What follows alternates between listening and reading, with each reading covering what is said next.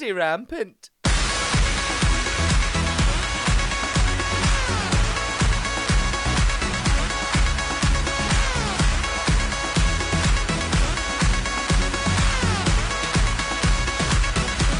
Hi everyone, and welcome back to the Rampant Rundown, a socio-political podcast hosted by Glasgow's best political queen, me, Lady Rampant, the queen with the red hair.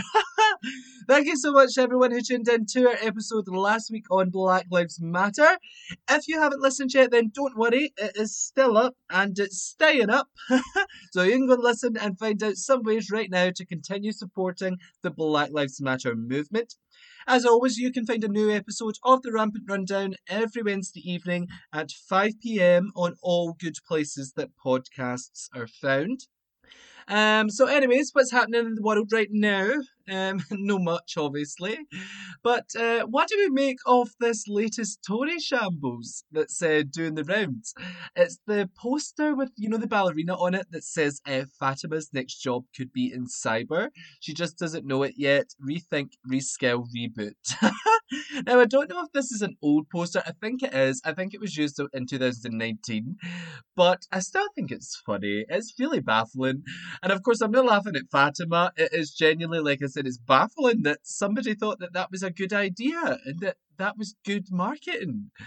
Uh, well, I'm sure there are some out there don't know, because I'll tell you for nothing, it's terrible marketing. But jokes aside, to be honest, the Tories, uh, they really have shafted the arts industry right now. It's truly disgusting. Um, especially, I seen an article the other day that said that the arts industry actually brings around ten point eight billion pounds a year into the U S, uh, U S, into the U K economy, into our economy.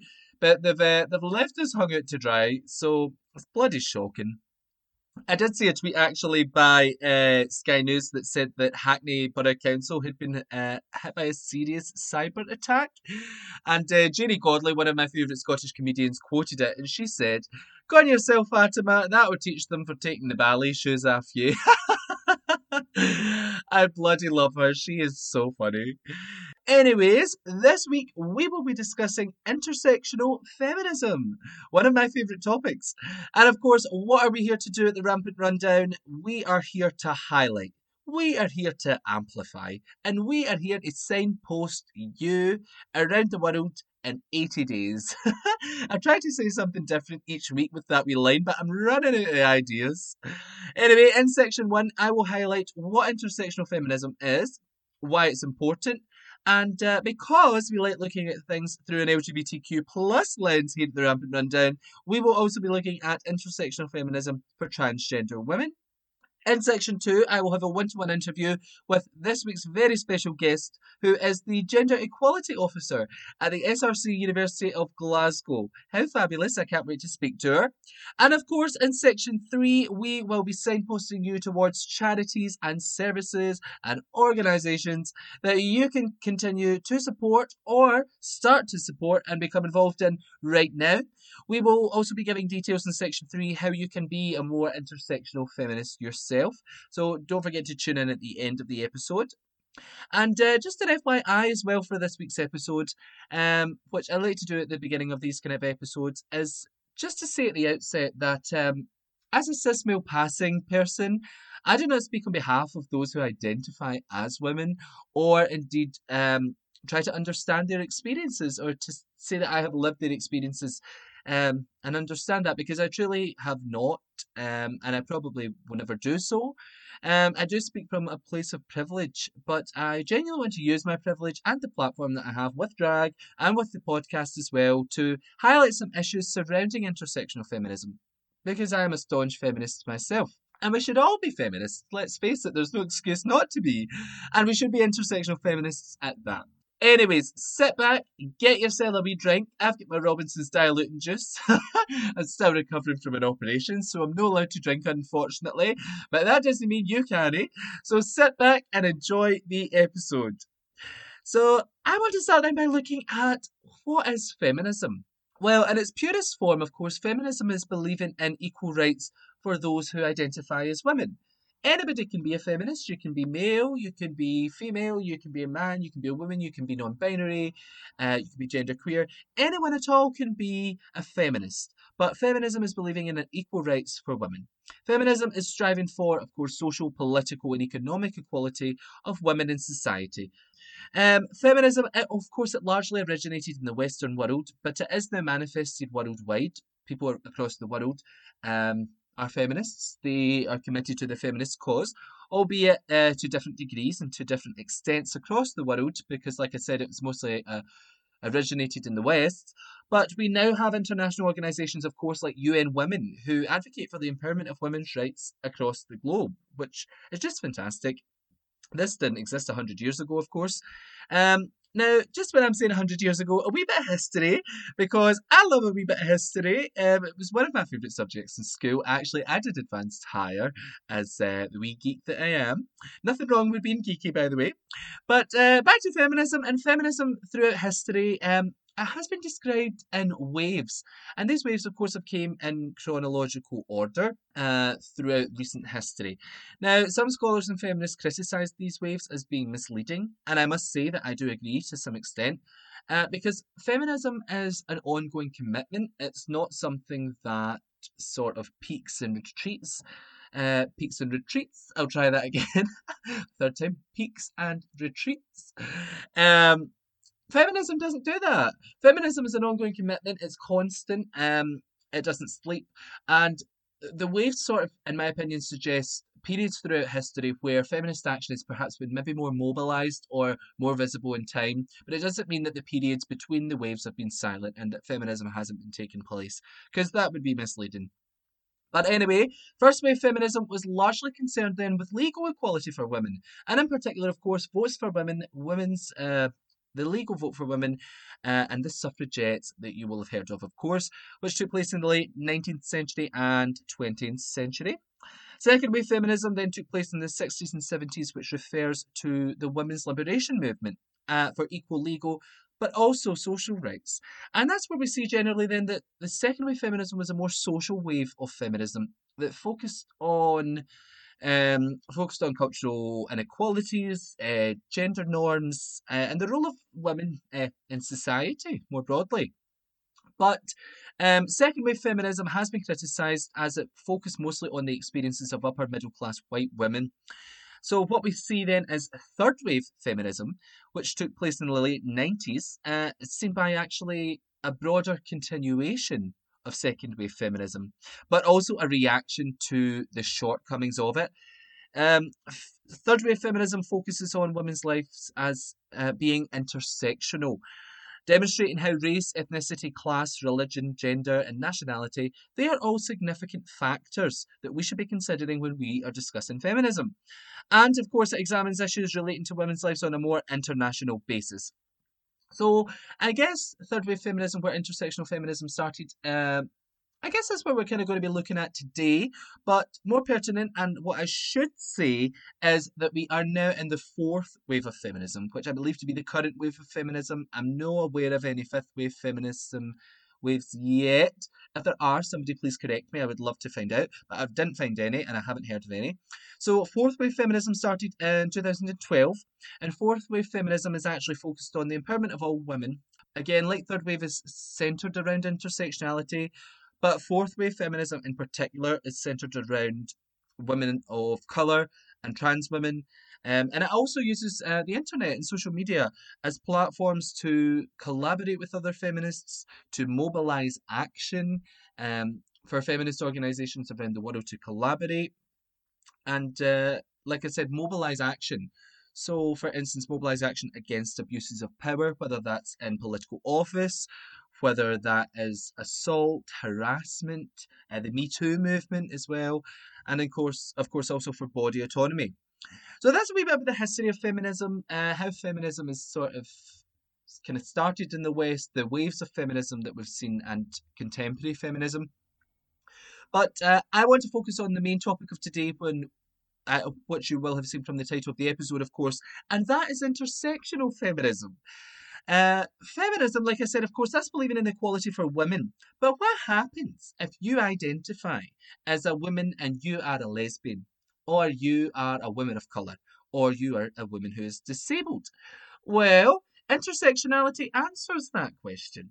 According to the dictionary, of course, intersectional feminism is a movement that recognises barriers to gender equality vary according to other aspects of a woman's identity, including age, race, ethnicity, class and religion. And intersectional feminism strives to address a diverse spectrum of women's issues, like trans women's issues. So intersectional feminism is inclusive of all oppressed groups. It's feminism, but it's also feminism as well as race, religion, immigration status, gender identity, sexual orientation and ability. It really is just feminism for all women. It's acknowledging that women will have different lived experiences based on the different intersections of their identity. Um, what's an example? Let me give you an example. Um, um, um, um oh. Um, a black woman uh, in the workplace, a black woman who uh, perhaps presents her natural hair in the workplace might be discriminated for that looking unprofessional um, by showing her natural hair, which a white woman in the office on the, the shop floor might not be or might not face or probably won't face. And that actually comes from two things. That's a, a twofold discrimination. First of all, it comes from policing a woman's appearance. And second of all, it comes from equating this sort of idea of professionalism and, and a work environment with whiteness. Um, so that black woman in the workplace, she's she's facing discrimination on two counts. A, because she's a woman, and B, because she's black. And in fact, intersectional feminism was actually coined by a black woman herself in nineteen eighty-nine by uh, the scholar Kimberlé Crenshaw. Uh, in her paper, which was demarginalising the intersection of race and sex. Uh, and she was actually looking to encapsulate her experience, both as a woman, but also as a member of the black community. And indeed, of course, this was born out of the critique of second wave feminism, because she argued that actually people and individuals hold multiple oppressions which intersect with each other to produce varied experiences of discrimination. So again, a, a black um, disabled trans woman will face different discrimination in society than a rich white lesbian. Both are women, but they will have different lived experiences of discrimination. And that is uh, because of the intersections interlocking with each other in society. Now, when I was growing up, my mum used to say to me, "Don't stick your nose into something that's nothing to do with you." Which I'm sure a lot of Scottish mums will have uh, said at some point throughout their life. But actually, the matter of the fact is intersectional feminists do just that. Um, they care about things that, that don't affect them. They actually look beyond their identity to support the experiences of other women. Janet Mock, I think it was, said in a Women's March speech that our approach to freedom need not be identical, but it must be intersectional and it must be inclusive. It must extend beyond ourselves. So if you believe in feminism and equality and equal rights for women, then you need to encapsulate the lesbians, the trans women, the women of colour, the disabled women, undocumented women, you name it, you need to encapsulate this in your definition of feminism. And in fact, Kimberlé Crenshaw herself said that if you see equality as a them problem or as a, an unfortunate other problem, then that in itself is a problem. Um, so intersectional feminism acknowledges how women's overlapping identities affect the way in which they experience oppression and discrimination, such as being a woman and being black, and or a woman and being a lesbian. Do, do you get what I mean? So that's intersectional feminism. But why is it important? Well, um, if we believe in equality for women and equal rights for women and the empowerment of women, then it is impossible to move forward in the feminist movement, uh, also in society actually, not just the feminist movement, but also in society, without realising that it is underpinned by intersectionality. Intersectionality. Yes, I'll say that again. Intersectionality. Can't even pronounce the title of my episode. What chance have you got? But anyway, intersectionality is a reality that we all live on a daily basis. It's a literal fact of life. Um, everybody listening to the podcast right now has different intersections that make up their identity. Um, And that is a fact. That's how we all live our lives. So if that's a fact and that's real life, then you can't really just, you can't not apply that to feminism. You can't just expect us to have this one-size-fits-all feminism, because it's not the case. Um, feminism should not be a one-size-fits-all model. It's not what real life is like. We don't have the same identity, and we don't all have the same immutable characteristics. So in my opinion, it just doesn't work if you apply that to feminism. So failing to acknowledge intersectionality, in my opinion as well, is misleading. It doesn't create um, an accurate picture of the lives that we live and the lives that women live.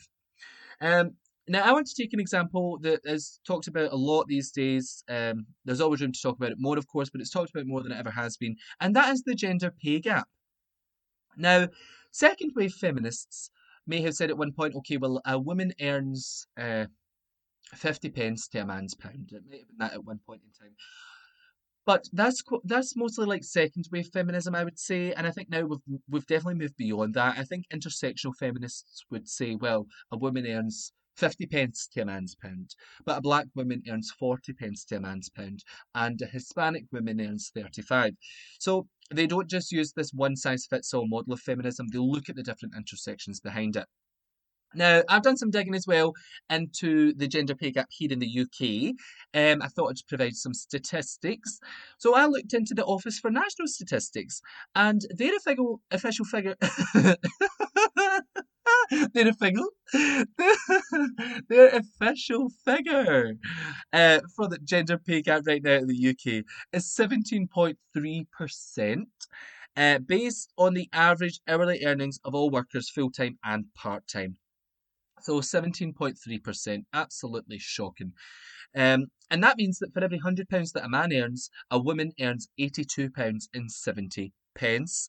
Um, However, like I said, leaving it as this sort of women earns blanket as one size fits all, that uh, we don't want to apply to feminism. It's not intersectional. So let's say that a, a white woman, let's say she earns eighty-two pounds seventy. So for every white woman in Britain that earns eighty-two pounds seventy, a black woman on average will earn eighty pounds seventy, and a Pakistani woman will earn seventy-two pounds and ninety pence, et cetera. So you get my gist. Um, without acknowledging the different intersections like the systemic racism in society, then it's impossible to move forward and create solutions to problems like the gender pay gap. Intersectional feminism, of course, it's not a new term. It's been around since the eighties, but it's more important now than ever because we need it to solve contemporary issues for women and for society more broadly. Now, because we like looking at things through an L G B T Q plus lens here at the Rampant Rundown, I want to briefly discuss intersectional feminism in relation to trans women. So, a lack of intersectionality in general leads to an erasure of people's identities um, across the board, no matter what it is. But that is particularly true for trans women in relation to feminism. Now, you may have heard of the term TERF, T E R F, Trans Exclusionary Radical Feminists, and TERFs argue for the exclusion of trans women from women's spaces. Um, they are generally opposed to transgender rights, and uh, they don't believe that trans women are real women, uh, because they argue that womanhood is based purely on biological sex, reproduction, and menstruation. And uh, TERFs use these arguments to discriminate against trans women and argue that uh, actually they are undermining womanhood. It's absolutely disgusting, um, and it is baffling because if you believe in the power of women, how can you treat other women in this way? Um, but in relation to intersectional feminism, remember what we said earlier, Janet Mock saying that our approach to freedom need not be identical, but it must be intersectional and inclusive. It must extend beyond ourselves. Now, nobody would try and argue that a cis woman and a trans woman live the same experiences. They have different life experiences, of course, different lived experience, but that does not mean that one cancels out the other. And in fact, it's actually quite the opposite because trans women enrich womanhood and they expand our understandings of gender and of the binary. Um, both women, trans women and cis women experience the patriarchy, albeit in different ways, but they are both still women. And they both experience uh, the, the patriarchal society that they live in. Now, remember Kimberlé Crenshaw saying that if we see inequality as a them problem or as an unfortunate other problem, then that is a problem in itself. Terfs who fail to view feminism through an intersectional lens, in my opinion, like I said, they're defeating the purpose, which is really the empowerment of all women. Now, an example of this, which I'm sure you're aware of already, and is a very unfortunate example, is of course J K. Rowling and her awful transphobic rhetoric that she's been spouting now for some time. Um, so just like the example I gave earlier, J K. Rowling has tweeted responding to a story about menstrual health, which said in it, uh, people who menstruate to be more inclusive. And uh, J K. Rowling sarcastically called it out and wrote back to them, writing uh, that it should be women who menstruate, um, which insinuating that trans women are, are not women. So then this then, of course, led to another lot of tweets that were sort of like highly dismissive of uh, transgender women and non-binary people uh, who experience periods as well. And, of course, since then, which I'm sure you're all aware of, she has uh, tweeted numerous transphobic things. She's truly been awful, and she's claiming that this is um, justified under the banner of protecting women. Uh, and I say in protecting women in inverted commas because she's doing the exact opposite. She's harming a lot of women. She's harming trans women, and she, in particular, she's harming trans youth, um, especially trans youth who have looked up to her as a role model for her work on Harry Potter, of course. Um, she is causing damage. But uh, most recently, believe it or not, she's also released a book with a serial killer who dresses as a woman to prey on his victims with strong hints of transphobia. Now, I haven't read the book, and I have no intentions of reading the book or buying the book or supporting her works in future. But that's just a glimpse, that's just an example of this, the lack of intersectional feminism and the damage that that can do. So besides the point, J K. Rowling, she identifies herself as a feminist, believe it or not. Um...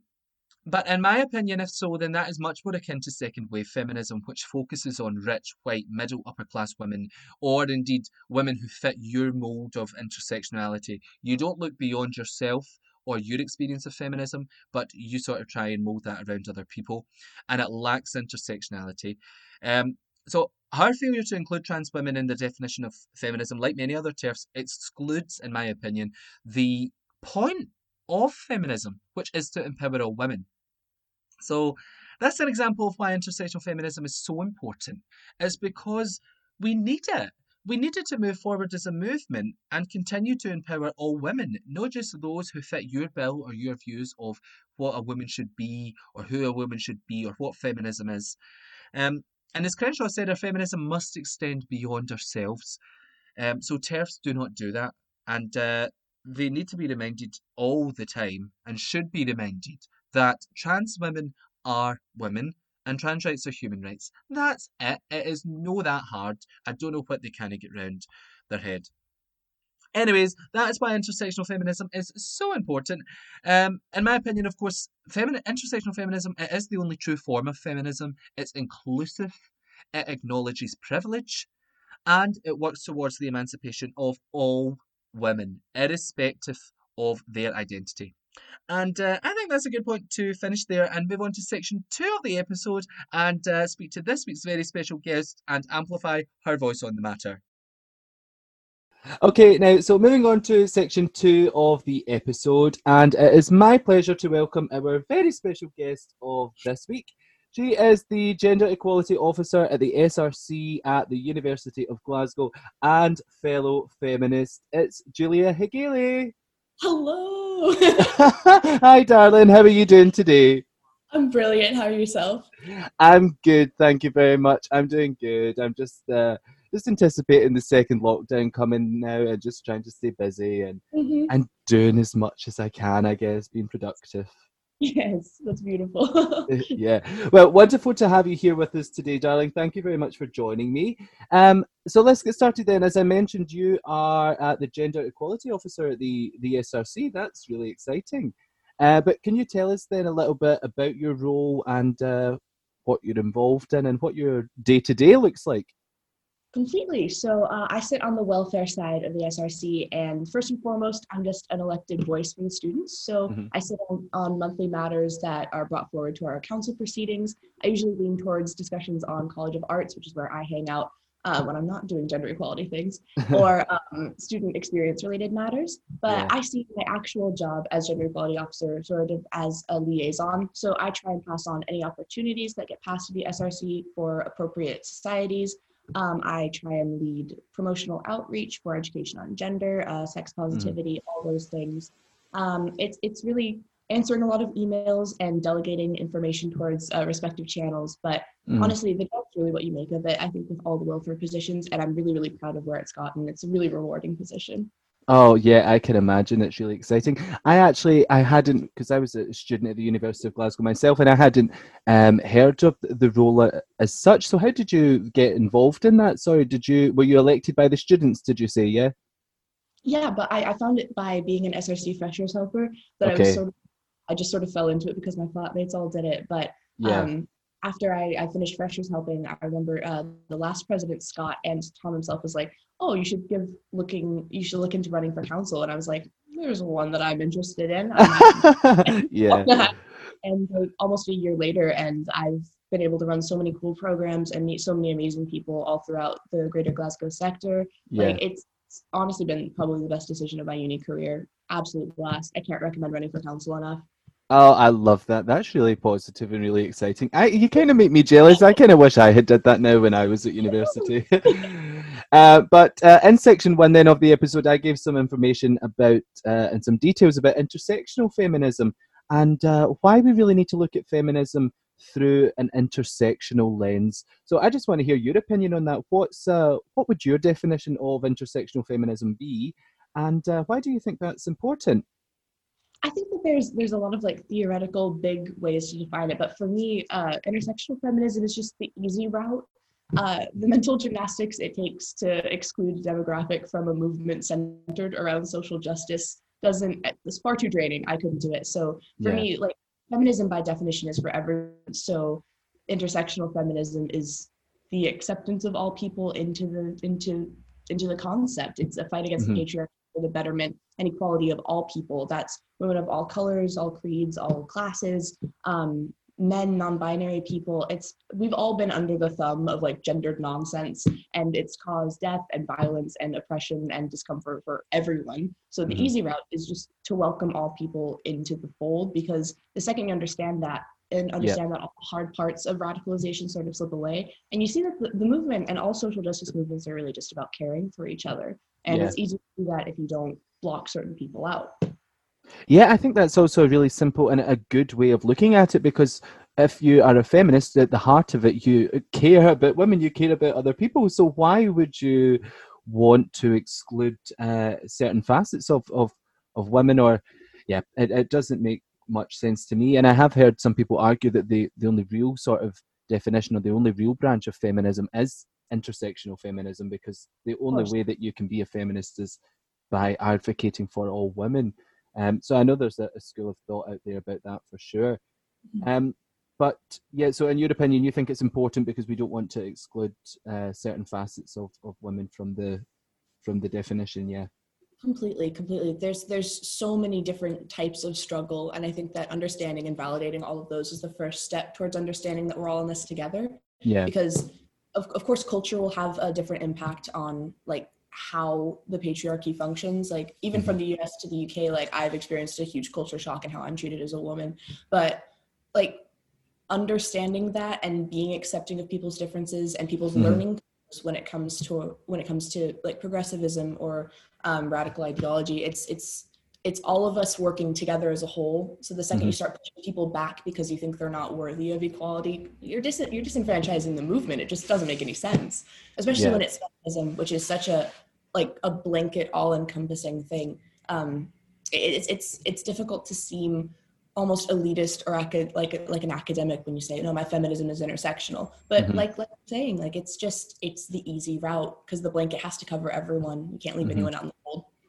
Yeah, and while we talk about feminism then as this sort of, uh, this grand term or this sort of blanket term, um, intersectional feminism, feminism of course isn't the same the world over, so should we be considering uh, an international orientation to gendered issues when we're talking about this? Should we be looking at it through an international lens as such? I think absolutely. Um, I do think that there is a bit of a danger there, especially with um, feminism in the U K and the U S, because there's an alarming trend where people here believe that feminism practiced in your region is the only correct feminism, and people or women across the world might need rescuing or saving, or it's our job to speak to their issues. For example, being pro-choice, but thinking that a woman wearing a hijab is insulting progress, or um, not being uh, like uh, not standing in solidarity with sex workers, or saying, I'm a feminist, but I, I, I, I think that maybe women who have children shouldn't really fit into the movement. Um, I think that there's a really good example um, of, I, I don't think that women, especially white women in, in, in Scotland, for example, should maybe hold exclusive seminars on, for let's say, feminist femicide in Mexico, or um, issues in the Middle East when it comes to feminism, because we don't really think critically about the background of what we're talking about. Mm-hmm. And it, it keeps up this ideal of, especially in this day and age, Western superiority, and it delineates that some women have more say over others, and that, that's not really the case. Instead, and this is the running theme for sort of my, my my take on feminism, is we should be listening and learning when it comes to international feminism. Care for the issues that affect women in your community, because when you project your issues onto other parts of the world, you silence the voices that are already working there. So don't hold the PowerPoint on, on um, international issues. Donate, uh, learn about their issues, tell your friends, um, share information, highlight the voices of the women that are already there, because discovering a new source of oppression doesn't mean that you've discovered it. It means that you're probably the first person in your group of friends that has, but there are yeah. people in these places that have not stopped fighting for justice for, mm-hmm. for decades and centuries. So mm-hmm. fill your own cup and then use that surplus of resources to help people across the world, but don't, don't speak over voices that are already working. Yeah, of course. I think actually uh, from memory, from an example that I can give um, mm-hmm. was I attended a, It, it was a conference, or was it a committee, or a, a was I, I think it was a committee meeting.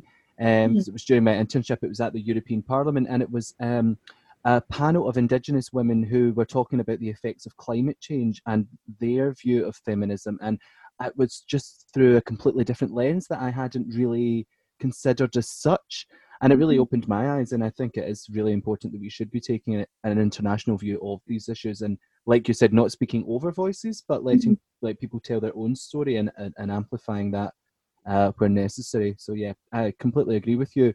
Um, but that's a, as a sort of um, international view then. So on a more individual basis, um, particularly for those who maybe don't identify as women, but they do identify as a feminist. In your opinion, how can we be productive allies, and what is the best way to be an ally uh, to women? I think I think in this day and age, probably the best thing that you can do is be able to call yourself out, and don't be afraid of being wrong when mm-hmm. it comes to speaking in feminist discourse, because the instinct to like self-flagellate and to deny like complicity in larger systems of oppression, or mm-hmm. to your struggles onto other people's, that's a that's a that's a big one. Um, it, it's it's so much easier to do those things than to sit back and sort of listen and understand that maybe if you, if you won't be able to understand these how this sort of oppression specifically feels, but you can be there for them on a on a personal or a um, electoral level. So listen, um, like believe women, include women in work that you're doing, or in in um, like conversations, or even in just how you think about the world day to day. Yeah. Um, yeah. Actively examine yourself for bias as well. That's, that's, that's a big one. I do that daily, but, mm-hmm. um, which, which is not like a flex of my, my, mm-hmm. my cultural awareness. It's, it's, um, I think understanding that like we're all in this movement together, and trying to examine how the patriarchy, as, as someone mm-hmm. who might not identify as a female, mm-hmm. but who still is very impacted by how the patriarchy functions in our world. Try and sort out specifically how it's hit you, and mm-hmm. find your niche in the movement, whether that's um, like how, how it impacts how um, men show emotion, how disenfranchising it is to have a gender binary in the first place.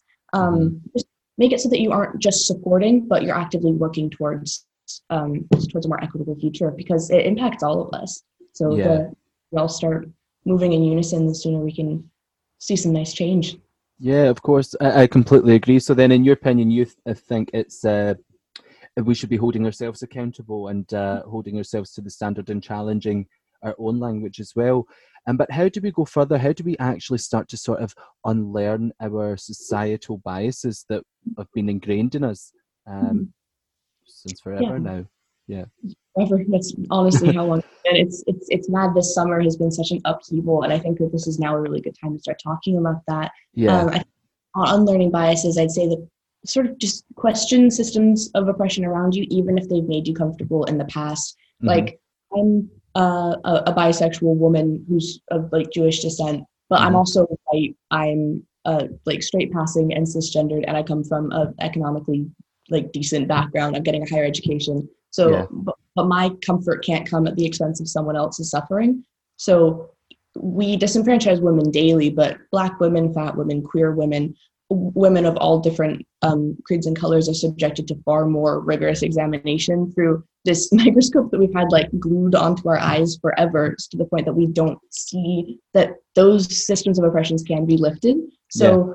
to remove that, we need to daily examine, daily examine how we like view the world. And that takes reading and talking, and it's not fun. Mm-hmm. So you, you can't wake up as a perfect progressive or a perfect feminist and thinking that you're done. I think this is a big one. Thinking that you're suddenly an expert on gendered issues or inequalities is, is such wishful thinking, because mm-hmm. every single day you can grow and you can empathize. So for, for me, I don't know. The trick is sort of not to view that as this mountain that you have to climb. Think of yourself as like a, a little seed, like a nice little seed, mm-hmm. Um, mm-hmm. because you're not done growing once you once you bust through the soil. You have yeah. to provide yourself with maintenance and health and good conditions and upkeep. And only if you keep growing can you provide justice. So mm-hmm. it's it's about letting yourself grow and not slamming yourself for getting something wrong or mm-hmm. or not knowing something, because all of us are are still learning. Like it's it's giving yourself a little bit of grace and understanding that learning gives you dignity, and dig- dignity is going to give you justice. Mm-hmm. Yeah. That's lovely. No, I love that. I think that's really good. I love the, the seed analogy as opposed to a mountain. I, I, I think that's really good. I might steal that from you and use that in future. That's good. That's not bad. Yeah, taking notes. Um, no, I love that. I completely agree. And I think as well, perhaps when, when we stop listening, or when we shut down, or when we think we are learned enough, or we are enough woke, as the term mm-hmm. is these days, yeah. then it, you sort of stop to cease to be an ally, because you've already got to where you're comfortable. And I think as allies we should be going to places where we're uncomfortable and actively working to sort of unpick what we what we've been born into, what we've learned, what society has taught us. Mm-hmm. um yeah that's my opinion on the on the yeah, no, like discomfort uh, is so important. Yeah it's just a growing process, of course. And I think we we we're all learning every day. Even the people who are like right at the top are, are still learning and and stuff like this. And I think we learn from each other and everyone's experiences as well. We don't really stop learning. Uh, I don't think, at least. Um, Not at all. But anyway, we've been talking then about uh, feminism, intersectional feminism, through an international lens, and indeed as an individual commitment for ourselves to hold ourselves accountable and to unpick our societal biases. But uh, of course, as we know, feminism can also be community-based. Um, and I've worked with some some great grassroots organisations in the past, and I've seen the, the great work that they're doing like on the ground every day um, in their local communities and sectors. So then, in your opinion as well, because you said you've worked with the Greater Glasgow sector, um, what is the, the real power of grassroots feminist organisations? So I think when it comes to any social justice movement, people empowering themselves and each other is a really inspirational sight, like not having to go to an icon or a politician to, to lead you somewhere, but working together as a community. Mm-hmm. But when it comes to feminism, women have re- been removed from systems of power, I mean, since the Dark Ages. Like we literally existed in separate spheres, not only from politics and, and governance, but from each other. Mm-hmm. So being able to see how... like throughout history, we've rocketed toward this point of collaborative work and mm. like ending cruelty and free and, and reveling in freedom of existence together, um, without these dominant powers being able to, to, to split us apart or lead us. So mm-hmm. when it comes to forming organizations, there are really like sinister powers of like finance and political clout and advertisement, all of which are like highly expensive and kind of gross capitalist requirements for getting your message out there. So grassroots organizations return that power to the people, which mm-hmm. I'm really, really big fan of when it comes to like history, historical context and how women have been oppressed through the years. Um, because not only do you create and and fund a project or an institution or even just an idea. But in in a grassroots organization, you become part of that charter. Uh, yeah. You you you get to claim something, and I think that that reclamation is really really vital. Mm-hmm. Um, saying like having ownership over anything in uh, the world that we live in is really really hard and it's painful, but being able to work communicatively with other women to ensure rights for all, and like mm-hmm. trying to foster positive change, that's that's really, really inspirational. And you see that, I think, exclusively in grassroots organizations. Um, it's it's a really personal experience when when you get to work either like here or abroad when it mm-hmm. comes to, um, yeah, just expanding the conversation and getting to meet people and friends and have new ideas and build your life through that organization. It's really, really beautiful. Yeah, of course. And of course, it's a, a platform to learn as well. You are learning from uh, other people, other women, other feminists who are going to be sharing their experiences. Um, and I think it's a great way to grow as an ally, of course, but uh, uh, as a feminist uh, in particular. Um, so I know you said you've been working in the Glasgow sphere. Do you, off the top of your head, could you give us some names of some uh, grassroots organisations that we could become involved in? We will be mentioning more in section three of the episode, but... Uh, if you have some that you'd like to share now, I'd love to hear.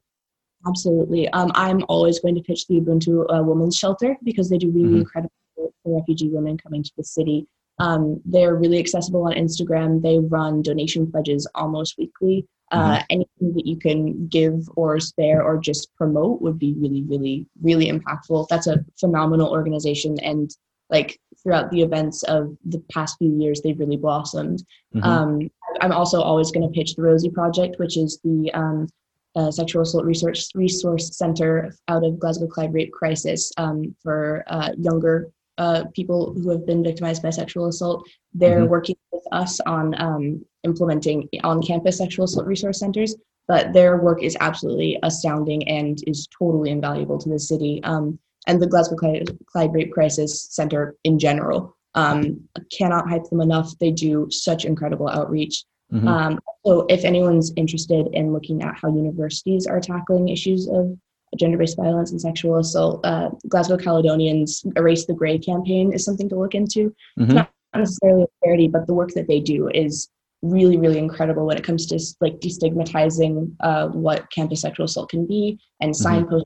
Um, so anyone in that area of the city, if you're interested in getting a foothold onto a really, really cool program, um, mm-hmm. they're still very much building up. So give them a little follow or a glance. We, we love cross-campus interaction. I love that. Um, and uh, t- just another quick question as well, just before we come to the end. Uh, do you think then that universities by, do you think universities are doing enough to tackle this and uh, to deal with gendered issues? Or do you think there's room for improvement or we could be doing some more? Um, I'll always say that there's more to more, more, more to be done. Um, you see really astounding examples, uh, the Fearless campaign out of Edinburgh, the um, Got Consent campaign out of Saint Andrews. Mm-hmm. All of those are led by student bodies. They're not okay. based out of like the hierarchy of the university. And we oh, have that's incredible- interesting, isn't it? That's quite yeah. strange. And um, even like upcoming signposting campaigns that we're doing are cross-campus between the unions. Um, yeah. And the university does a lot for um, like gender equality when it comes to academia, when it comes to um, like lecture profiling, when it comes to education. Mm-hmm. We'll be doing a little bit more, if I'm honest. Mm-hmm. Um, but I, I think that there is a bit of a gap. I think that they could put more effort into supporting students because, I mean, There's no there's no excuse for not being able to support students who have undergone gender-based violence or sexual assault on or off campus. Yeah. Um, I think that it's sort of like the go-to easy thing is to, without a doubt, support your students um, when it comes to legal repercussions, when it comes to um, societal repercussions, whether that comes to like terms of expulsion for um, their their abuser. Mm-hmm. I, I don't know. There's the universities hold so much power. They have so so much capital and unions can only do so much. I think that universities as a whole across the world, whether that's in the U S, the U K, France, Germany, um, mm-hmm. any other country, I think that there's always going to be more that they can do. Like, I love yeah. this university, but I, I mean, it's, it's, it's a, it's a, it still has, it still has room to move. It still has time to grow. And like, Mm-hmm. We don't really have time. We're here for four years. We need the best student experience possible, and we need to make sure that our students are safe. Like, mm-hmm. And that comes down to more than just making sure that they're physically safe, but when it comes to caring for them and inspiring growth and letting them thrive, like all of that comes when you dispel gender-based violence. And yes, we have good safety apps and um, better surveillance on campus, but that's that. I don't think that's enough. I think it comes down to something that's really, really base in understanding that uh, like oppression exists, and I, I don't know how a university can help solve that. But yeah. I mean, if you have the financial resources, just um, there, you, you can do a little bit if you've got the money. Is is all I'm gonna say on that. Yeah, it always comes back to money, doesn't it? Oh, it's so unfortunate. Like what. Exist peacefully and nicely. Yeah. Well, let's just think of the university as a seed as well. It still needs nourishment and growth as well. Room to improve for sure. Absolutely. And it's on the right track, and that's what matters. Yeah. Okay. Well, I think that's a lovely place to stop there then, Julia. Um, it's been a pleasure to speak to you today. Thank you very much for uh, joining me on this episode. It's been a pleasure. Been an absolute pleasure on my end. This has been so much fun. That's great. Well, thank you very much. Uh, we will now be moving on to section three of the episode, uh, where I'll be signposting you towards feminist organisations, charities and local grassroots projects that you can become involved in in Scotland right now. So for now, Julia, it's bye. Thank you very much. Bye. Okay, so moving on now to section three of the episode, and before I signpost you, I want to quickly recap the discussion so far. As we've heard, intersectional feminism acknowledges how women's overlapping identities, such as race, ethnicity, gender, sexual orientation, ability, physical appearance and class, affect the ways in which they experience oppression and indeed discrimination. And I think it's important because intersectionality is a fact of life. So acknowledging that it also applies to feminism will also help the movement move forward by continuing to empower all women irrespective of their identity. And in my opinion, it is the truest form of feminism. So then, how can we be intersectional feminists, and what can we do to ensure our feminism is more intersectional? Well, I've got five wee pointers here. Number one, we can start by recognising our own privileges. Whether we know it or not, we all have privileges right now. There is male privilege, able-bodied privilege, class privilege, cisgender privilege. They're just a few. So let's recognise these and consider where it might actually be creating a blind spot on our feminism that uh, we fail to see. So taking up the difficult work of actually investigating our own privilege and looking into our own pl- privilege is actually key to intersectional feminism. Number two, listen to those from oppressed groups. Listen, learn, and uh, try to unlearn our societal biases. Number three, take responsibility for your own education. This can be through books, reading about experiences of other women, watching videos, Uh, reading activist social media posts, tuning into podcasts, podcasts, oh, like the Rampant Rundown, you name it.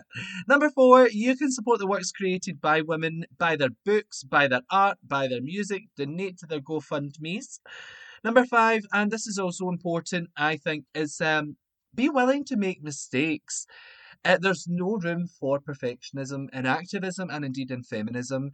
It's not all or nothing. It's more about being committed and indeed an ongoing commitment to the feminist cause. And it can be hard sometimes not to get defensive, but it is okay to make mistakes. We are all human. We are allowed to make mistakes. It's in our nature. But it's about learning, and it's about growing, and it's about trying not to let these mistakes consume you or to make the same mistakes again. So that's how I think we can all be a bit more intersectional in our feminism. But uh, also, uh, now I can move on to signposting. Some wonderful services and charities that you can support right now here in Scotland and in the U K. Um, One that actually our guest Julia mentioned of this week was the Rosie Project. And the Rosie Project is the support and prevention programme for young people at Glasgow Rape Crisis, providing support and education to young people aged thirteen to twenty-five. So if you require any assistance or help from them, you can get in touch with their helpline by calling it zero eight zero eight eight zero zero zero zero one four or visit their website w w w dot rosie project dot co dot u k. Next is Glasgow Women's Aid. And Glasgow Women's Aid has been supporting women, children and young people who are experiencing domestic abuse now for over thirty-five years. Um, they have information about police reporting, refuge accommodation, and uh, there is the possibility to donate to them on their website, which is glasgow women's aid dot org dot u k, or indeed you can call them directly as well on oh one four one, five five three, two oh two two. If you are not from or around the Glasgow area, then of course you can just contact Scottish Women's Aid and they can uh, signpost you towards the closest Women's Aid to you. They're actually based in Edinburgh, I believe, and of course they have a website as well, womensaid dot scot, or you can call them on oh eight hundred, oh two seven, one two three four. There will be the possibility to donate and get involved as well, so check them out please. Next is the Ubuntu Women's Shelter, and that is actually a Glasgow-based charity dedicated to meeting uh, short-term, sort of seventy-two hours to one week, emergency accommodation needs of women with no recourse to any sort of public funds uh, or any public funds coming into the shelter. Now, they are, from their website, they and uh, the details that I've seen about them online, they seem to be absolutely fabulous. They are intersectional and they welcome uh, all women, irrespective of their immigration status, their gender, their religion, uh, whether they are sex workers or not.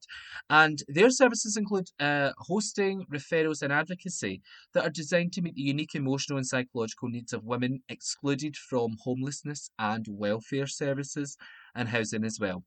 So they have a phone number for emergency housing or accommodation, which is oh seven five seven oh, eight seven seven eight one seven.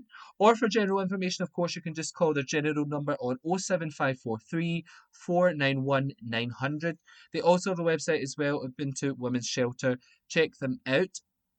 They also have a an exit button on the bottom left-hand uh, corner of their screen, so you can exit quickly if need be, um, which was a, a great feature to the website, I thought. There's also the Glasgow Women's Library. They are the only resource of its kind in Scotland and a true national treasure. They support thousands of women across Scotland every year to improve their lives through their services and programmes, including support and activities uh, that tackle a wide range of issues from poverty to women's health, to sexuality, to surviving violence. Visit their website now, please, at women's library dot org dot u k. They are based in Glasgow, and you can call them on oh one four one, five five oh, two two six seven if you want to visit. Um, there's also a Facebook page, actually, which I found which uh, is quite good, and that is the Glasgow Feminist Collective, which actually aims to provide a forum to link up various feminists and other women's liberation groups across Scotland in order to discuss and coordinate workshops, talks, demonstrations and rallies about women's issues in Scotland. I think that's really unique and really fabulous, actually, and the reason I, I say that as well is, remember I mentioned second wave, not second wave, sorry, fourth wave feminism, what is actually um, is using social media as a tool to mobilise and uh, allow other organisations to collaborate. So Glasgow Feminist Collective on Facebook is a prime example of that, of fourth wave feminism. They are non-party and cross-party collective, and they aim to be as open and as broad as possible and welcome and encourage participation and input from other feminist groups and feminist individuals. This page is actually fab because it lists lots of feminist organisations. There's loads on it. You can go and find them. Go and check it out. Glasgow Feminist Collective on uh, Facebook. There's also Engender, E N Gender, and Engender is Scotland's feminist policy and advocacy organisation. Engender has a vision for Scotland in which women and men have equal opportunities in life, equal access to resources and to power, and are equally safe and secure from harm. You can get in contact with them via info at engender dot org dot u k or visit their website w w w dot engender dot org dot u k forward slash content. Um, and next, actually, one of my favourite charities, I must say, is Mermaids, Mermaids U K. Um, and they support trans and gender diverse children, young people and their families. They are one of the U K's leading L G B T Q plus charities right now, and they are empowering people um, They are empowering people online in local communities, but they also provide information for uh, other organisations and other professionals. They're truly fabulous. They have helpline services, web resources, events, you name it. Check them out now, please, at mermaids u k dot org dot u k. And please, please donate to them if you can. I've been thinking of fundraising for them, actually, and working up to do like a big run next year, next spring, when the better weather comes in, uh, and donating the funds to them. But I'm a little bit scared for, for doing the big run, of course. But I'm kind of happy I've said that now, because that means, like, I feel I've not vocalised it. So now that I'm vocalising it, I feel like I'm going to have to hold myself accountable and do it. So, yeah, that was Mermaids U K. Another grassroots organisation that I've worked with, absolutely brilliant, is Wonder Women. Uh, they're actually based in Amsterdam, and that's where I have my drag roots. So Wonder Women, they're fabulous. They are a grassroots intersectional feminist organisation. Um, so if any of my Dutchies are listening, please go and check them out on Facebook and Instagram. Their user handle is wonder underscore women. Please go and check them out. They are wonderful. Of course, we will be posting all of the services and charities that I've just mentioned above to our Instagram page at The Rampant Rundown. If you want to check them out at a later date, they will be posted there. If you want to make us aware of any other feminist organisations or charities that you think deserve a shout out or some support, please let us know at The Rampant Rundown on Instagram, or you can email us the rampant rundown at outlook dot com.